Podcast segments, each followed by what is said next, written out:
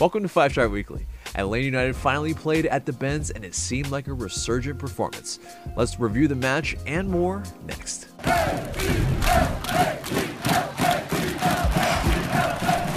Welcome to the show, Five Star Fam. I'm AJ and this is Mark. And where is you get your pods, subscribe, share, and leave us a good rating. This segment is sponsored by Thinking Man Tavern, a cozy Decatur neighborhood pub. Grab a tasty beverage from a wide variety of selections and a plate of something delicious from the menu. To go, check out Thinking Man Tavern. Follow our Twitch for watch alongs on match days on twitch.tv slash ATLUTD fan TV. So, guys, let's get into the match review.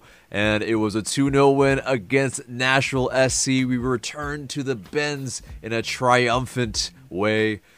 Uh, I mean, getting that clean sheet, quite good, even though I would say overall, uh, you know, we didn't maybe uh, kind of look like we were going to, uh, you know, always preserve a clean sheet throughout the match, but uh, this is the way it started out. Uh, in terms of the starting lineup, you had Guzan, you had Bello, you had uh, Fernando Meza, you had Anton Walkes, and you had Franco Escobar, and then you had uh, Brooks Lennon in that back line. It, it really actually uh, played different ways, actually, but we'll get into it in a second. Uh, Eric Remedi started alongside Emerson Hyndman and Matheus Rossetto, and then PT and Adam Jahn were uh, were up there. And so, in terms of that, it it could have looked like a you know I think with the heat maps it kind of looked like a three four two one.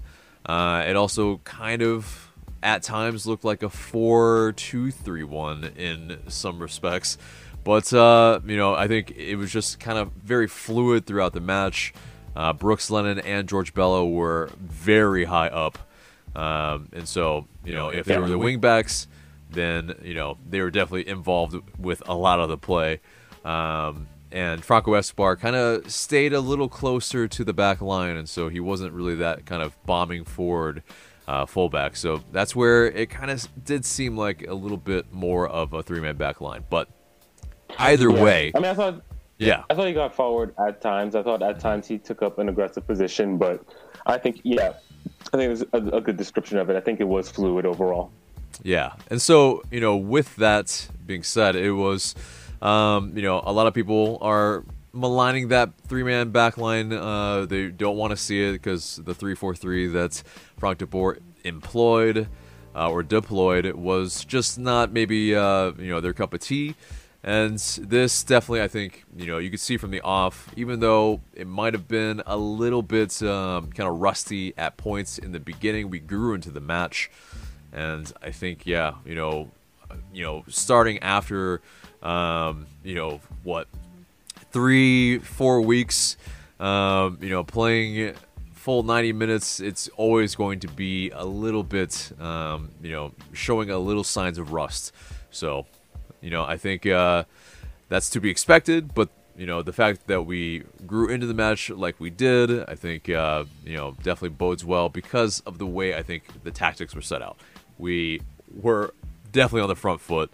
We wanted to play. We wanted to be on the ball. There were some one-touch passes, and uh, you know, you know we uh, I think looked very very attacking and wanted to really um, you know punish Nashville as much as we could. Um, even though when you actually look at some of the stats, it was 15 shots for Nashville and six for us. And you know, on target it was five for Nashville and four for us. So we were definitely a lot more clinical. But um, you know, do you have any like quick takeaways from you know the the lineup, like you just mentioned a little bit, but also um, you know what the impetus was from Stephen Glass, our interim head coach? Yeah, I thought uh, one of the more interesting inclusions in the starting eleven was Matheus Rossetto. And then uh, as the match unfolded, I just thought Eric Remedi had a really tidy game um, in that uh, holding midfield role. And you know, we've um, he's somebody that really uh, toward the end of 2019 and in the MLS is back, we didn't see we didn't see much of certainly on the starting lineup. Um, he wasn't really entrusted with that role, but I thought he did really well in terms of uh, recoveries, um, you know, clearances when they needed to be. Um, I thought his fouling was smart for the most part, and then, you know, he has uh, the assist for the first goal. But uh, I think an extension of that. So in general, like I've already mentioned, you know, Rossetto and Remedi. I think the midfield three, the way they work together. Speaking of uh, Hyndman as well, um, I thought they looked fluid. I thought uh, another thing that jumped out to me was that the attack definitely seemed like they were going through the left side a little more. You had uh, Hyndman taking up a left-sided position a lot in the first half, and then um, cutting in as the ball advanced. Um, George Bello was certainly into the attack. Um, you know, I thought he, I thought he did well to get up and down the field, but more in the first half, I think he was getting up, uh, getting up the field, and, uh, you know, then and there was Petey who was kind of floating um, and uh, getting on the ball as much as he could. Um, certainly being involved with the attack as much as he could. Um, I thought you saw quite a few moves go through him even before that goal. So it was, um, I think it was an interesting performance seeing uh, the positions that they kind of took up in attack because I think, you know, it was a combination of them finding the space, but it seems like a lot of that was premeditated in terms of like, we're going to attack this side of the field. So, um, yeah, I mean, like that was my that's my think of the first half, especially with that lineup. Yeah, because yeah, definitely. You know, if you look at also uh, the percentage of uh, which you know third uh, we're attacking, it's that left side. We're absolutely just you know it's forty seven percent. It's a ton of the the game we're playing on that side, and yeah, George Bello is a uh, big piece of that, and also Pity Martinez, of course it seemed like uh, there was definitely more verticalidad. Basically, yeah, the uh, making sure that we are uh, trying to play a little bit more direct. Once we get the ball, we're progressing it forward, and yeah, seeing that, I think definitely gets a lot more people excited because you know we want to be an attacking side that uh, looks to punish a team early and not kind of dilly daddle on the ball and uh, yeah, I mean that that onus. Uh, definitely, yeah. You saw good games from uh, PT, from uh, yeah, George Bello. I mean, but yeah, like you were mentioning with uh, Eric Remedi uh, and him like dropping in between the center backs a little bit. Uh, that definitely allowed, I think, um, you know, more of the uh, you know, not only recycling of possession and keeping possession, but us kind of moving our uh, whole team up, you know, towards their uh, their third, and you know, really just yeah. kind of avoiding having to play back and forth in our third. And so, you know, very yeah. very important. I mean, you know, we didn't we didn't really abandon playing out of the back necessarily. You know, especially from like goal kicks and such. You know, you had the center backs stationed in the in the box, and then they would like do some. I thought at times risky passing, but uh, that also seemed deliberate in terms of uh, trying to draw Nashville out. Um, I thought I just want to talk a little bit about Rossetto specifically because I thought he was also trying to get on the ball. He came deep at times to collect the ball, and he was kind of um, him and Remedi. I think were kind of starting attacks and sort of uh, pulling the strings, which was encouraging to see because you know Rossetto certainly.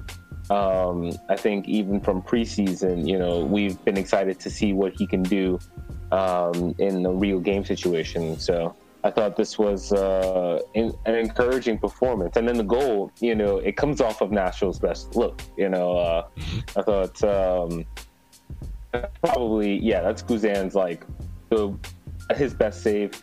I think probably his most uh, easily the most difficult moment because uh, other than that, I can't think of too many really good Nashville chances. But uh, no, he does well with the save, and then you know Remedi gets on the ball and he finds PD over the top. And uh, one thing, one criticism I think I have, uh, and you saw this more in the first half, was just a lot of crossing. And you can understand why they would do that with Adam Jahn in the game. But uh, Nashville, you know, they just have those twin towers back there. Mm. And um, I think it's Joe Willis. Yeah, he's you know he's not a small keeper either, and so that was always going to be a difficult route uh, to try to attack Nashville. And so I was just wondering if maybe this wasn't the best matchup for Jahn uh, I think you know maybe he did the best he could, but then you saw Petey on the ball running at the center backs. you know, he uh, chops Walker Zimmerman out of his shoes and uh, gets the goal that way. So it's uh, it was an interesting first half, I think, overall. Yeah, definitely. I mean, yeah, I, I, think you know you bring up a good point in that Adam Jahn being in this match, while in theory, you know, him maybe holding it up and being able to bring in other players uh, might work. It's yeah, I mean, he essentially wasn't very visible in this match. He had four uh, completed passes, I think, throughout the entire match. But I think, uh, you know, also though he was making that run uh, that drew away another defender so that PT could, um, you know, get in the box and score. And so, you know, that he, he did open up space for other players. And so, um, you know, there is selfless runs in there. Uh, when you're a striker, it, it, you know, you might be doing some things that might help the team, but it might not always be visible. But um, but it is, yeah. I mean, largely, you know, did he really get, uh, you know, some dangerous shots off? Was he really uh, that involved in our buildup? Not too much, and so that's where when Cubo Torres came on, and um, you know the substitutes in there. Some people maybe thought he could start, maybe. Um, you know, if he did start this match, I, I think it could have worked as well. Uh, I think we could have uh, run rampant a little bit uh, at times because you saw it. I mean, you know, Nashville in the second half definitely tired a little bit more, uh, and yeah. we hit them on the counter. Both goals were essentially counter goals, um, not really yeah. us trying to play through them and uh, you know quick, tidy little passes. Although, although in the 24th minute.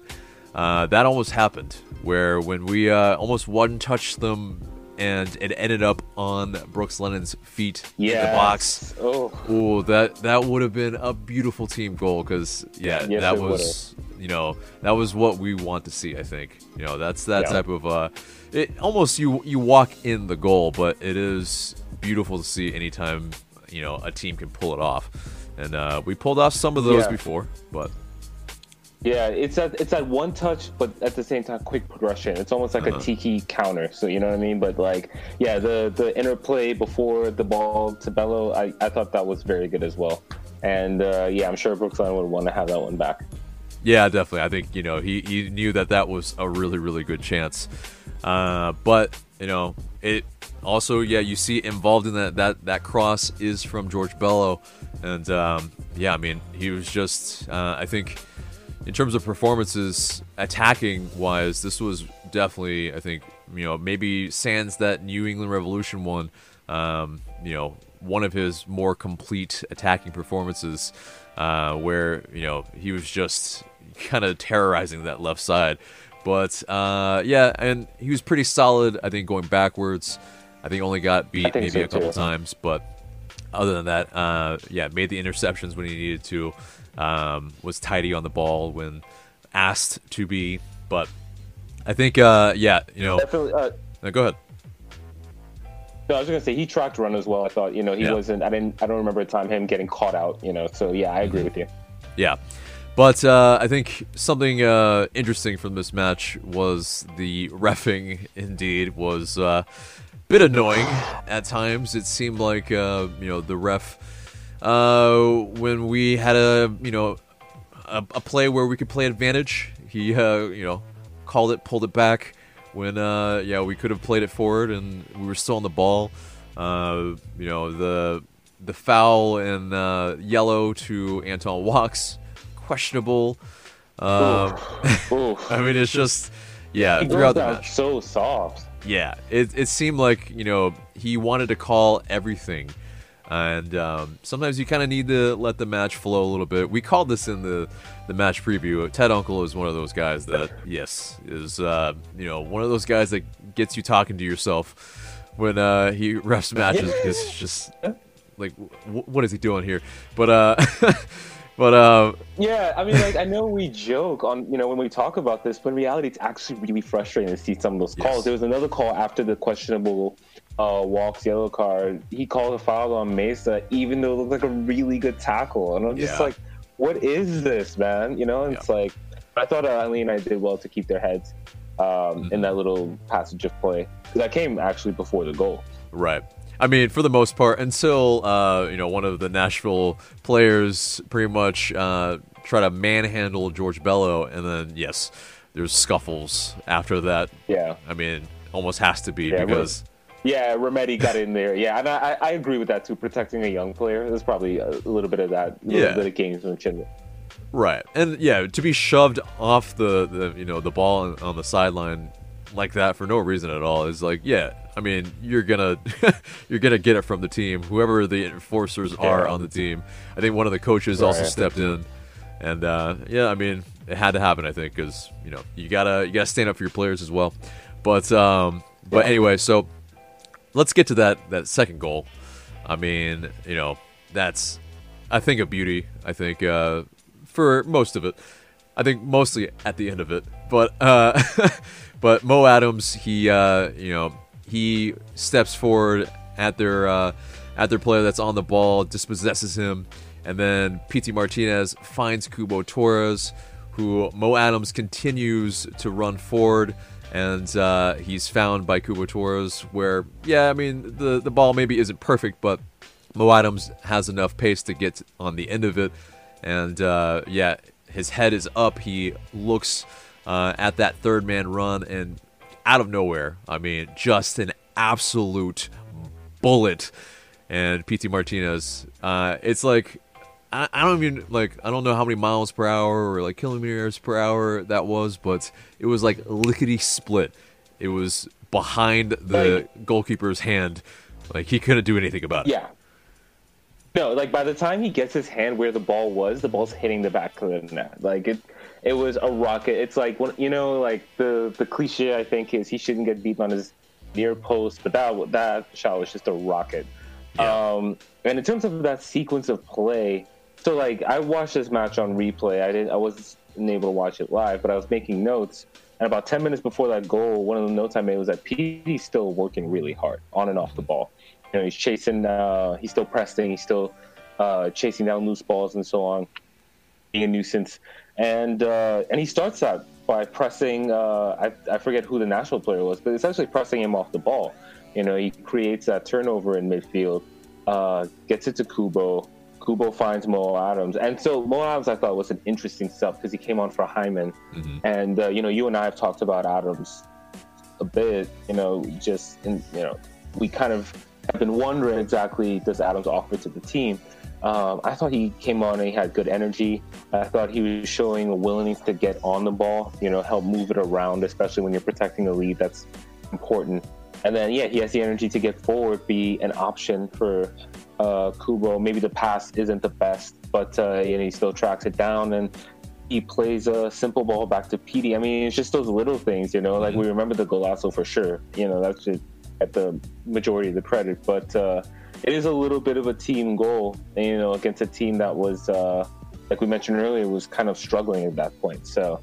Um, yeah, it was a really encouraging goal to see, and you love seeing the, the quality from PD. Absolutely. Yeah, and then you know with the celebration, he uh, he puts up a seven for Josef Martinez. I mean that's just uh, you know again the the hashtag 2020 for Josef. We're uh, you know unfortunately he's not able to you know play in 2020, but it is just really great to see that he's uh, still being you know loved by the players.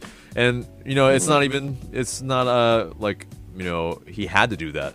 Like he was showing love for Josef because yeah he's he's our uh, our our talisman for sure. But um, yeah, so these were uh, Pity Martinez's first two goals in the 2020 season, which is insane because we're in August, but uh, obviously because uh, of the the pandemic and MLS's back tournament and how that went. Um, you know, in terms of the MLS season, obviously I think he had scored in the Champions League, and so uh, a little bit different. That's what I was trying to remember. You're right. Right. Right. Yeah, yeah, and so yeah. that's where it's like, yeah, you know, we all remember he did start the season quite well. But um, yeah, so, you know, there are the people that maligned him for sure, uh, especially during the MLS's back tournament. But I think this is a great stepping stone. Uh, now we just want to see some more consistency from Pity Martinez. But um, yeah, in terms of that though, what do you think the difference was in this match? Because yeah, before uh, I think there was some talk that you know uh, he's you know, he spoke to the the press saying that he was being played in more of the left wing, uh, and you know wh- whether either he was or wasn't. It also was Stephen Glass had studied some video on him at River Plate and kind of hoping to try to get the best of PT. So in that regard, um, you know, what did you see in this match that was maybe different from, uh, you know, previous kind of, you know, just performances where it really wasn't quite, you know, put together from PT?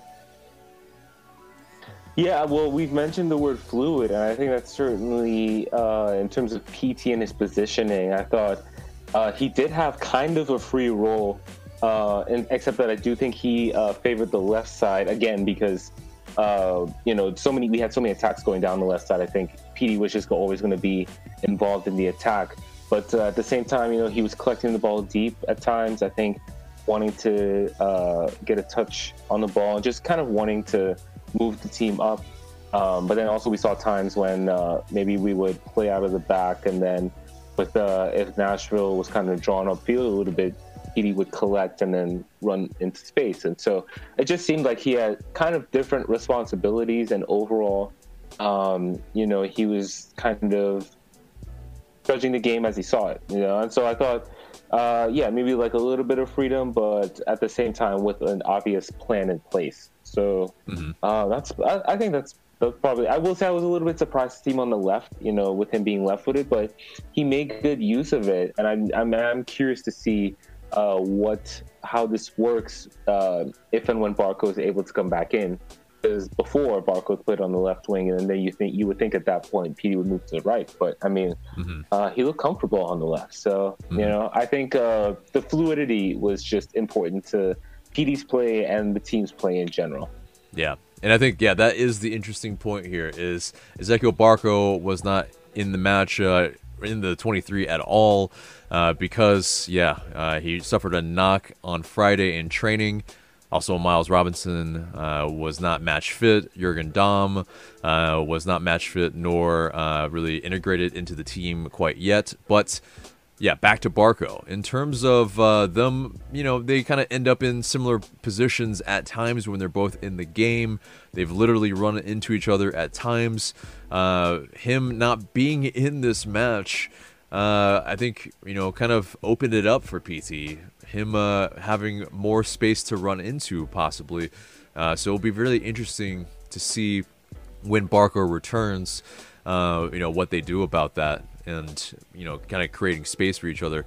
Uh, maybe they have to you know kind of swap sides at times during a match to allow each other to have more space to operate. But um, in terms of PT, I think for me the difference is that um, you know he's not running the game. He's not having and forced to uh, you know have to pull all the strings. I think more that he's you know in the uh, in the last third able to you know be that guy to um, you know make things happen and make plays happen. I think Rossetto, I think uh, yeah Remedi, like you were saying earlier, they were running the game more.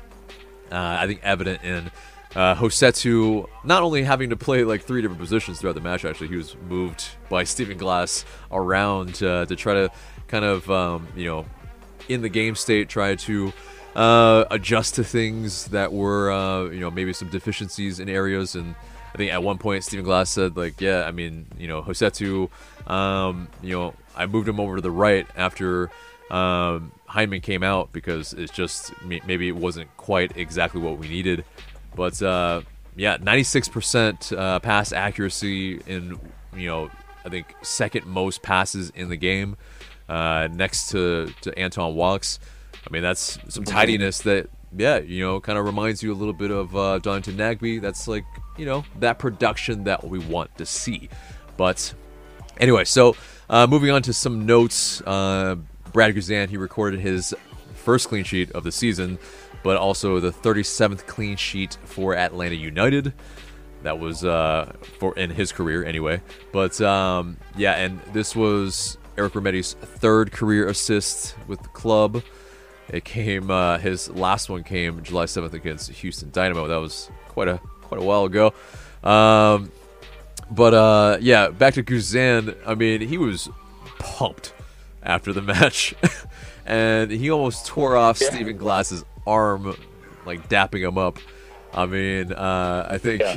Dan Gargan, the uh, Fox Sports Southeast uh, analyst, was saying, "Yeah, I mean, you know, he's just passing out uh, concussions again," and that's, jeez. I mean, you know, Escobar knows, uh, and in this match, yeah. Yeah. there were definitely some moments where uh, I think he collided with, uh, was it Meza? I mean, wh- who was it? I think, but either way, uh, one of the players, yeah, unfortunately ran. Oh, I think it was Jahn, but unfortunately ran into. Uh, uh, unfortunately ran into Brad Guzan, but uh, yeah, definitely another negative from this match. Unfortunately, is that Fernando Meza did have to um, pretty much come off at halftime. He uh, got injured, and the extent of that isn't quite known yet. It looked like a strain, maybe a pull of a hammy.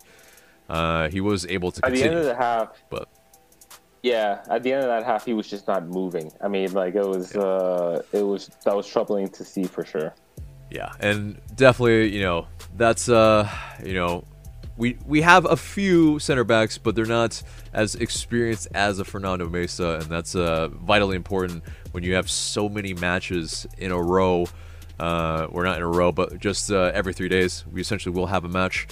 It's uh, you need all the depth that you can get, and you don't want players to get injured. But it, it kind of, you know, just uh, I think we'll come with the territory. We'll have to kind of play with all of our squad. So some of the guys that maybe weren't able to kind of play a part in this match, the Jake Mulraneys, the Manuel Castros, um, you know, they will probably definitely uh, see more game time in the in the future. But um, Yeah, I mean, uh, Miles, you know, he didn't get the start, but he came on at halftime. I thought he was very good, you know. So uh, hopefully he's able to start going forward. You know, hopefully he can build on this performance. Yeah, and it seemed like yeah, if he wasn't 90 minutes fit, I mean, it's uh, I think this will be a great step in getting him, uh, you know, 90 minutes fit, and if he plays 45, you know, that's a that's a good step forward in that. But um, yeah, in terms of uh, another positive that uh, I recall was that Josef Martinez was uh, chatting with Stephen Glass, uh, kind of right before the match, having like a 10 minute chat just really kind of getting into it. I don't know if they were talking tactics. I don't know if uh, Josef's vying for assistant coach in the meantime when uh, when he's not playing. but uh, it was great to see him in the building and uh, you know talking with the manager and definitely I think uh, you know we were probably you know chatting through the game a little bit, kind of uh, seeing if they had some things, uh, some ideas they could share. But um, Yeah. yeah, I think ultimately, what uh, what are your thoughts on uh, this match? And you know, are there things that we can improve on? What was uh, maybe the standout for you? Obvious, probably standout. But Um, no, I mean, I think to add on to the positives, I was overall I was happy with the performance of the back line. I do think, especially more in the first half, Nashville had some looks on the counter, uh, but I thought overall the whole back line kind of fell back well, played well. Uh, Anton Walkes, I think, was really good, and you know, I was just thinking about this, like. He's kind of somebody that can play along a back four. We've seen him play at left back. We've seen him play at right back. He played center back against Nashville, and so he's really good depth.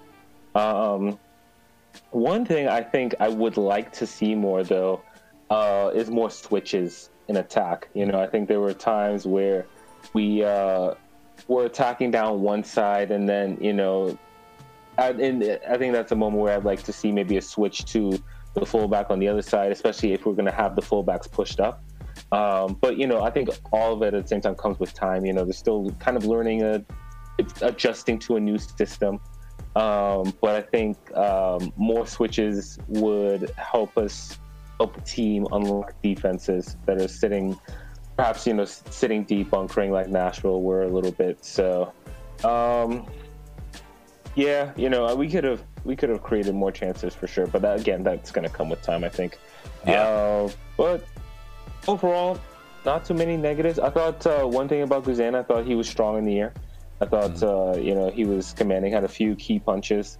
Mentioned he uh, collided with Jahn, I think, or somebody. You know, typical Guzan performance there. Um, yeah, yeah, I think uh, that pretty much sums up my thoughts. Yeah. on uh, what I really took away from this match. Yeah. And PT, obviously, the man of the match when you score two goals. Uh, and Yeah. I think uh, with good reason. I mean, the efficiency, we were very, very clinical in this match. Yes. Um, you know, we, uh, I think, I think the negative for me is how easily we could have been undone with balls over the top. I mean, just route one, and we like very well could have conceded, but because of Nashville, uh, yeah, being a little inept at the uh, the forward department, and yeah, Gary Smith, their coach, even acknowledges that that yeah, we definitely need uh, you know some uh, just more goals at the forward position and whatnot, and that's just kind of you know you know a kind of chemistry of that. Us, uh, you know, I think squashing out most of their chances, uh, and then you know them not being very good uh, going forward. But uh, I think largely, you know, we uh, we saw the kind of impetus, the style that uh, was of yesteryear, and that's Stephen Glass, you know, getting his first win for the club and his first win uh, in his career at a you know at a um, you know at MLS, and so that's really really great to see. You saw that how uh, how uh, ecstatic he was after the match as well, and definitely some of the photos and um, in press conferences he was beaming, and so uh, you know, or eh, maybe not beaming because he had a mask on, but yeah, he was having trouble to uh, understand or like remember what the question was even, and so you know, you definitely could tell that uh, you know the excitement was there, but. Uh, getting into some post-match quotes, uh, Pity Martinez, he talked about what was maybe different from Orlando and uh, you know currently. He said that uh, you know I said it because it was like that in terms of uh, not defending the shirt properly in Orlando. He said I felt it and I said it Thursday. Tonight we showed a completely different face. We're very happy. This is the path. We have to keep learning. We have to keep working to be better. Today we showed character, and for us, that was very important. And um, yeah, you you see like you know all on social media, the, the team looks very happy as well. Uh, not only because of a win, but I think you know during some of the uh, uh, you know the celebrations, even there just seems more unbridled joy.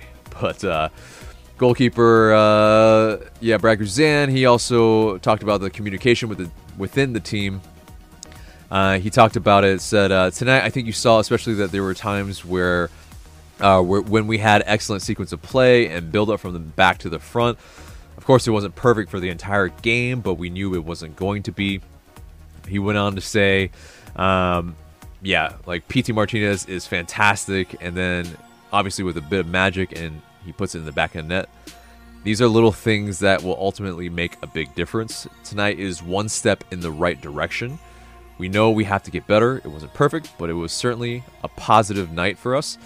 And uh, yeah, I mean, definitely very, very true. But anyway, let's wrap a bow on that match. It's, uh, yeah, I mean, fun to see LA United get back in the win column. And, uh, you know, we, uh, we definitely have been missing that for most of the uh, the kind of quarantine, and so lovely to see goals being scored. Lovely to see three points. But anyway, let's get into the news. And Stephen Glass uh, talked about uh, Fernando Meza. He says uh, he hasn't he hasn't spoken to Fernando Meza yet, but uh, yeah, obviously you got to knock at the end of the half, and you had to come off. Uh, Miles Robinson was ready and stepped in right away for Fernando. As for Ezequiel Barco, he received a knock in training. And, um, you know, with so many games in the short period coming up, we felt it was better to protect him. That's, I think, just uh, kind of wise coaching there and kind of uh, player management. Uh, he said he's going to be an important player for us for the rest of the season, so there's no point in gambling on guys at this stage. But um, he also spoke about on what he thought about the crowd noise being pumped into the stadium. Yeah, there was. If you didn't notice, there was definitely some crowd noise, uh, like we spoke about in the previous podcast, uh, that the players could hear. You know, kind of to try to get them get them in the comfort zone and uh, maybe get Nashville out of their comfort zone. But Uh, they definitely had tried that in some training, heard it, they liked it, but uh, yeah, uh, Stephen Glass he talked about. I thought it worked really good tonight. We did it in training earlier the week, so the lads knew it was coming. It's a great way of us feeling like the fans are there. They are a huge driving force for the whole club and for the team. When the second goal goes in, I think the roof would have come off. Hopefully, when they're allowed back, we will feel that excitement for real.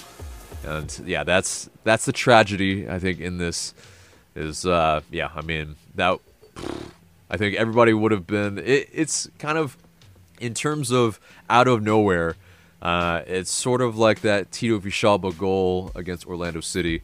I mean, just an absolute bullet, uh, and it's just uh, those are those are fun to see, and the crowd would have, I think, reacted accordingly as well. But um, Brad Guzan talked about playing inside the empty stadium. He said it certainly has a strange feeling to it. We missed our fans tremendously. They know what uh, they mean to us, but we certainly know what they uh, mean to us as well. To be in the stadium and not have that has never happened. So when it has happened for the first time, it is certainly different. But we know that they're with us from start to finish, and hopefully it won't be too long when we are able to have them back cheering us on in person.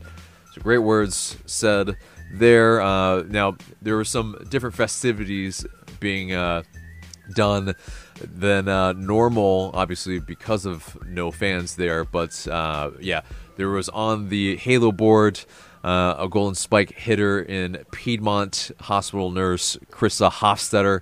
Uh, and yeah, that's uh, amazing to see that they're honoring, you know, uh, our healthcare, um, you know, healthcare people that are really just sacrificing so much to, uh, you know, keep the public health. But, um, you know, and then they also had uh, the golden spike on uh, the uh, the columns as well throughout the building, where you hashtagged uh, and your photo could end up on the golden spike, and yeah, pretty pretty cool to see. It was. Uh, yeah, I think uh, some overlap. I think more people maybe need to do it, and uh, maybe need to be more aware of it. But, um, but anyway, so let's move on to the standings, and I think it's very interesting because yes, MLS's back was terrible for us.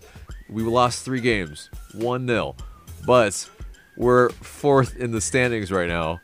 I mean, lol. Uh, I mean, it just shows you how early it is in the season.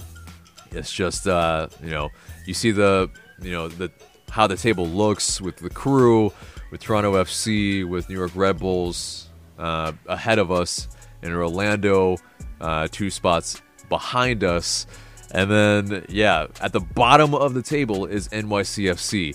I mean, it's just yeah, this is this is a crazy uh, you know MLS season, and it's only gonna get crazier. I feel like, but um, you know now Yeah. we're we're back in a uh, kind of comfortable playoff spot, even though it's yeah still early days. But you're Right.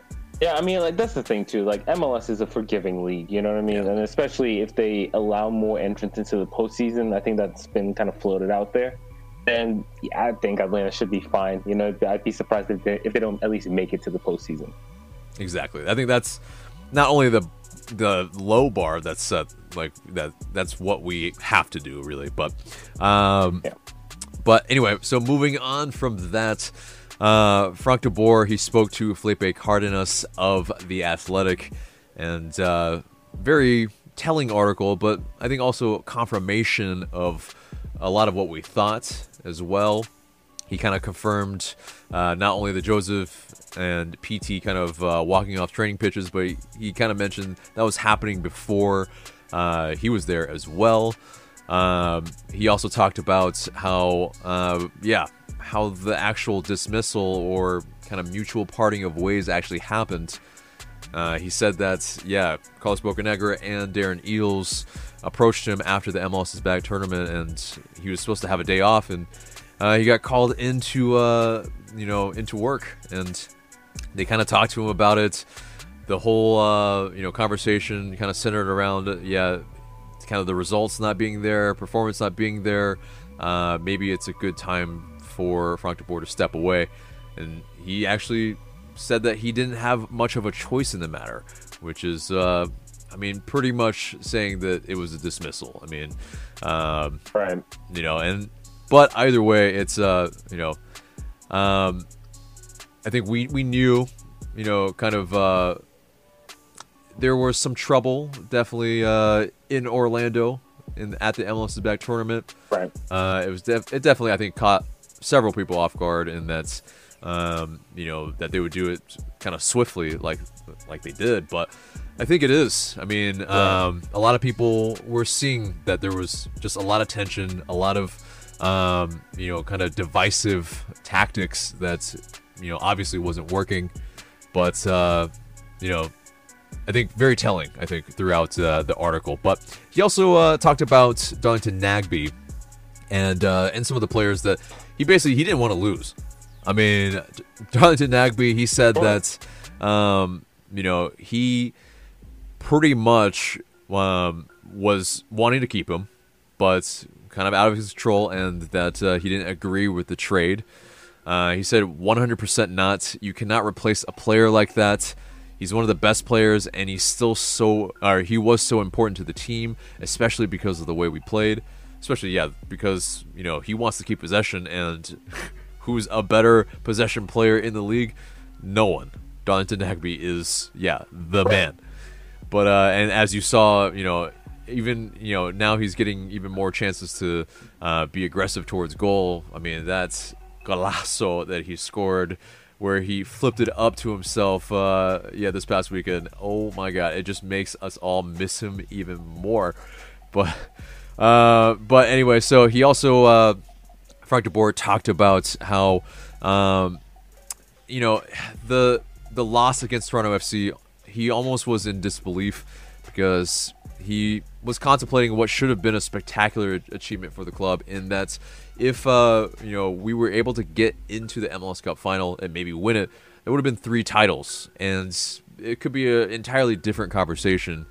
Um, but alas, you know, it is at the end of the day our biggest and you know uh, the the goal that we want at the end of each season is getting MLS Cup.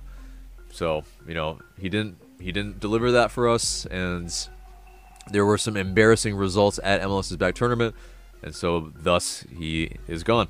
But uh, anyway, on to another telling uh, thing is that. Uh, Andrew Carleton spoke with the MLS Gone Wild podcast, and um, yeah, you know he's been on loan with Indy 11. He's balling out, and he uh, wanted to kind of set some records straight. And I think that's very, uh, yeah, very interesting. I mean, obviously it's been a while since some of these have happened, but he never actually said. Uh, he said he never actually got to speak on it, so he wants to kind of clear the air, at least from his side of the story.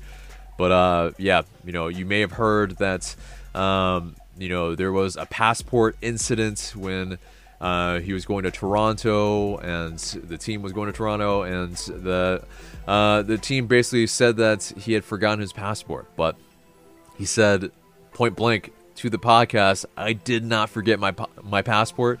I've never had an opportunity to speak on the situation." So, since I've never had an opportunity to speak on the situation, I'm not going to speak a whole lot on the situation today, but I did not forget my passport. What'd you think of that before we get to the other thing? No, that's. I mean, that's very interesting. You know, like that's all I can really say because it's obviously a complete contradiction to what was reported. So mm-hmm.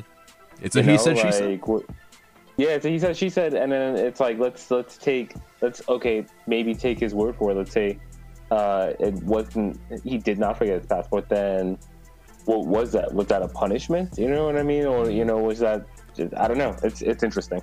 Yeah, and then uh, he talked about um, well, there was an incident where uh, you know at MLS Cup right before, apparently, uh, according to uh, Pablo Maurer, he said that um, well, his tweet said that I'm frankly surprised that LA United fans didn't notice, but uh, Andrew Carleton was out partying and uh, it was on his Snapchat or whatever, and uh, and so that's why he wasn't able to uh, partake in any of the MLS uh, MLS Cup festivities and the march as well and the parade, just the parade rather. But he said, uh, on that incident. He said, "Have you guys seen a video of me out and about before MLS Cup?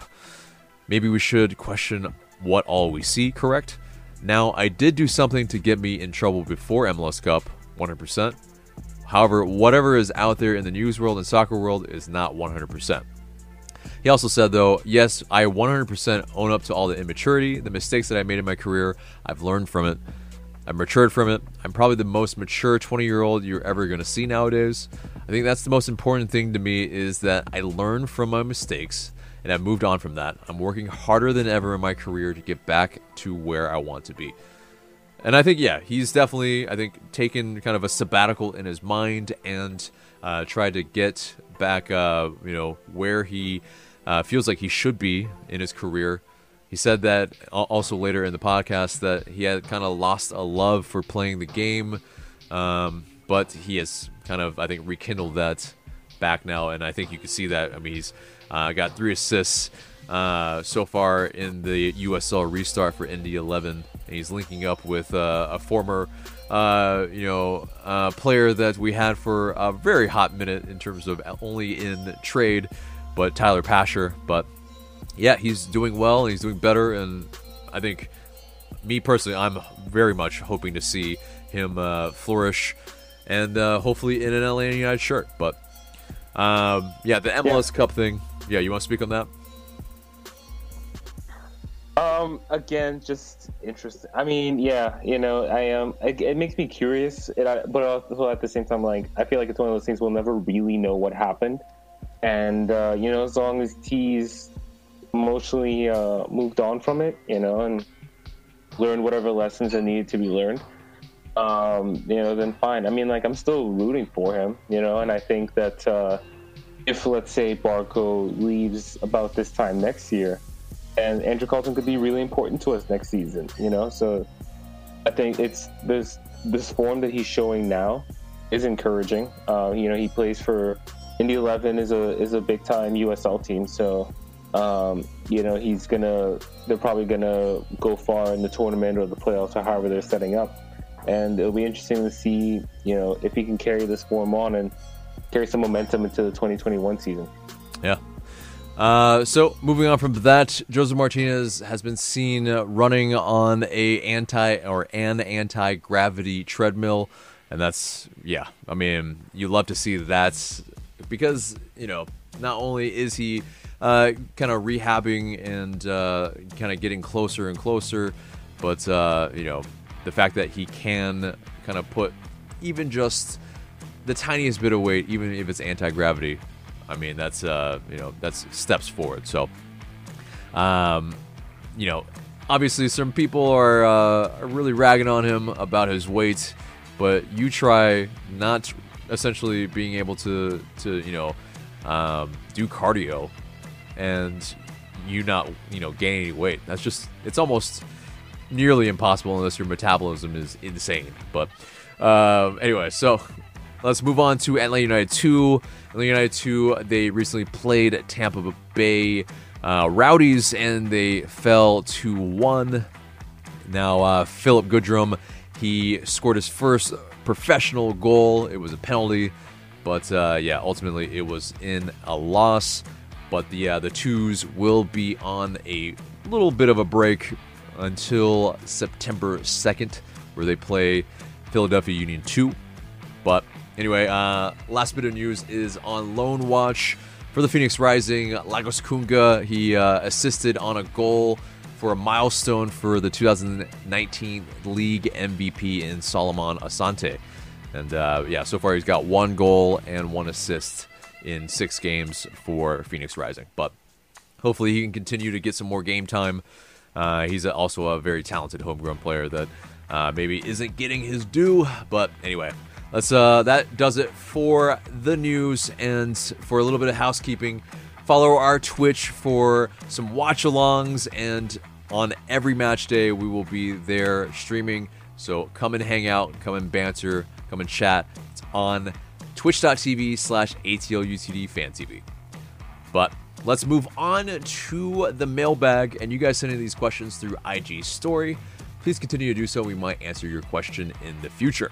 But first question comes from Frostjack101. Frostjack101 asks, Where's Josef Martinez? All right, so this is our daily, or not daily, but weekly, it feels, uh, you know, a question of how Josef Martinez is doing. And yes, he uh, is out for the 2020 season.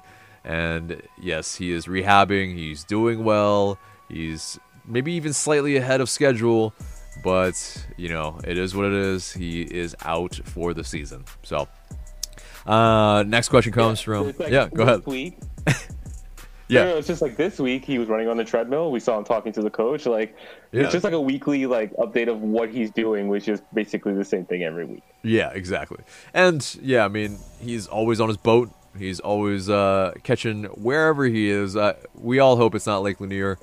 Uh, maybe it's Lake Allatoona. but either way, uh, yeah, if you don't know what the deal is with Lake Lanier, Google it. And maybe, hopefully, if he is going to Lake Lanier, somebody has, uh, you know, told him a little bit about it too. But uh, next question comes from Drew Kindig. Drew Kindig asks, who that didn't already do you think could have could have played slash started on the MLS Cup team? Now, you know, just kind of going through the the whole lineup for the MLS Cup team: Guzan, Larry, Parky, LGP, Escobar, Gressel, Nagbe, uh, Remedi, Garza, and then Almiron and Josef. Who on our current squad could start over any of them? Who do you think? Oh, that's tough. I don't I don't think I can name anybody except maybe Miles.